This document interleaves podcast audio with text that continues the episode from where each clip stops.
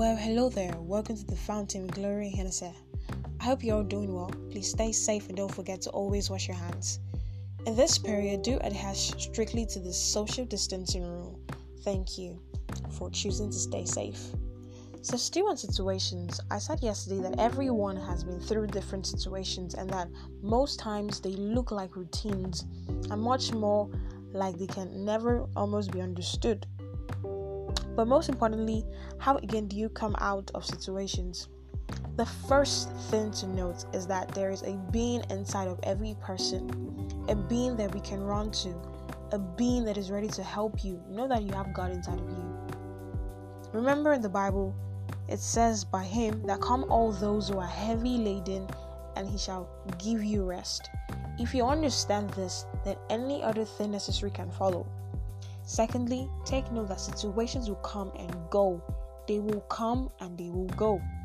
No matter what you say, they always come and hence they will go. Are you by chance still taking that important examination? Yes or no?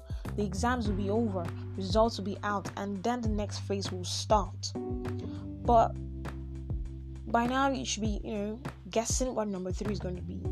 But anyway, thirdly, you know what doesn't come and go? It is growth. Growth comes and stays. The understanding that whenever you find yourself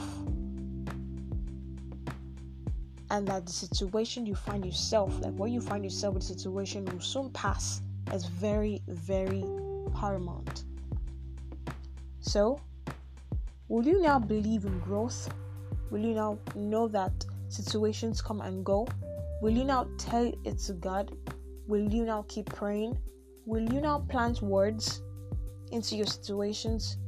Because just so you know, the amount of situations you face doesn't guarantee awards for you, doesn't guarantee stardom for you. But the ability to move up and move on from situations will. We can't handle all the situations, that's true. But then, don't stay at a point or don't try to cry over spilled milk. Learn to move on. Learn to grow and learn that you have God with you. Good morning, Nigeria. Always smile. And remember, we'll meet tomorrow. Take care.